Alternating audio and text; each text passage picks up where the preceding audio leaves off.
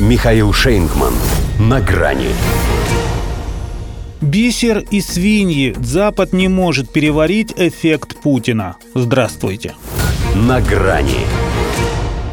Четвертые сутки у них подгорает. Интервью Владимира Путина Такеру Карлсону, как сказали бы в нашем советском далеке, уверенно шагает по планете. К понедельнику количество просмотров разменяло третью сотню миллионов. И это только в одной соцсети. И только англоязычная версия.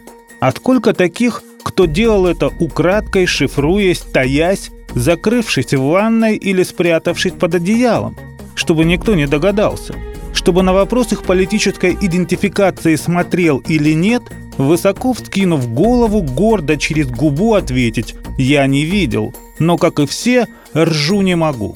В общем, хейт, да и только. Смехотворность и ложь, стержневые слова реакции их, прости господи, элит – Немецкое ли это убожество, что за пару лет разрушило экономику Германии, или британский недоумок, чей второй и последний авианосец не смог выйти на крупнейшие после холодной войны учения НАТО, фыркают под копирку.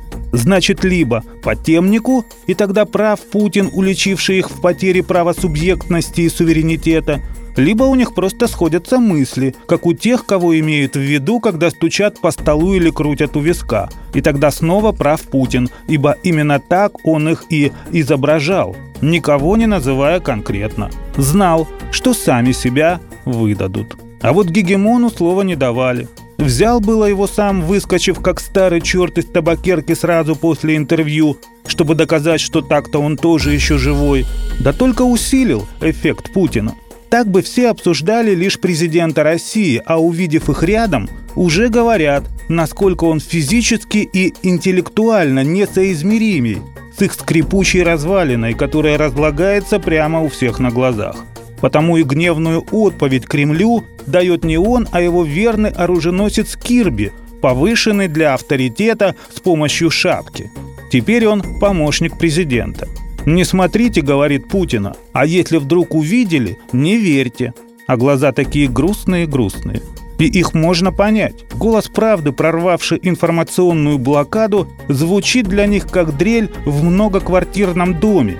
Кажется, что она повсюду. Как зуд комара в ночи, не отмахнешься, как пенопластом по стеклу, пробирает до нервной дрожи.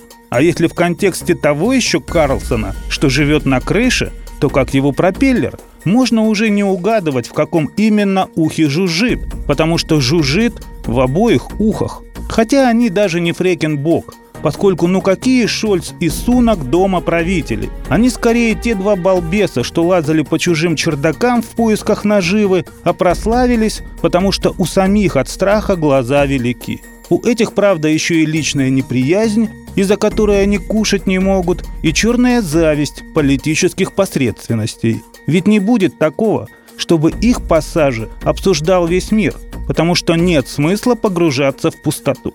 Впрочем, Путин обращался и не к ним. Его адресаты – это те, кто еще в состоянии понять, что лучше быть его целевой аудиторией, чем целью. Хотя и для свиней нам бисера не жалко. Нате, как говорится, подавитесь. До свидания. На грани с Михаилом Шейнгманом.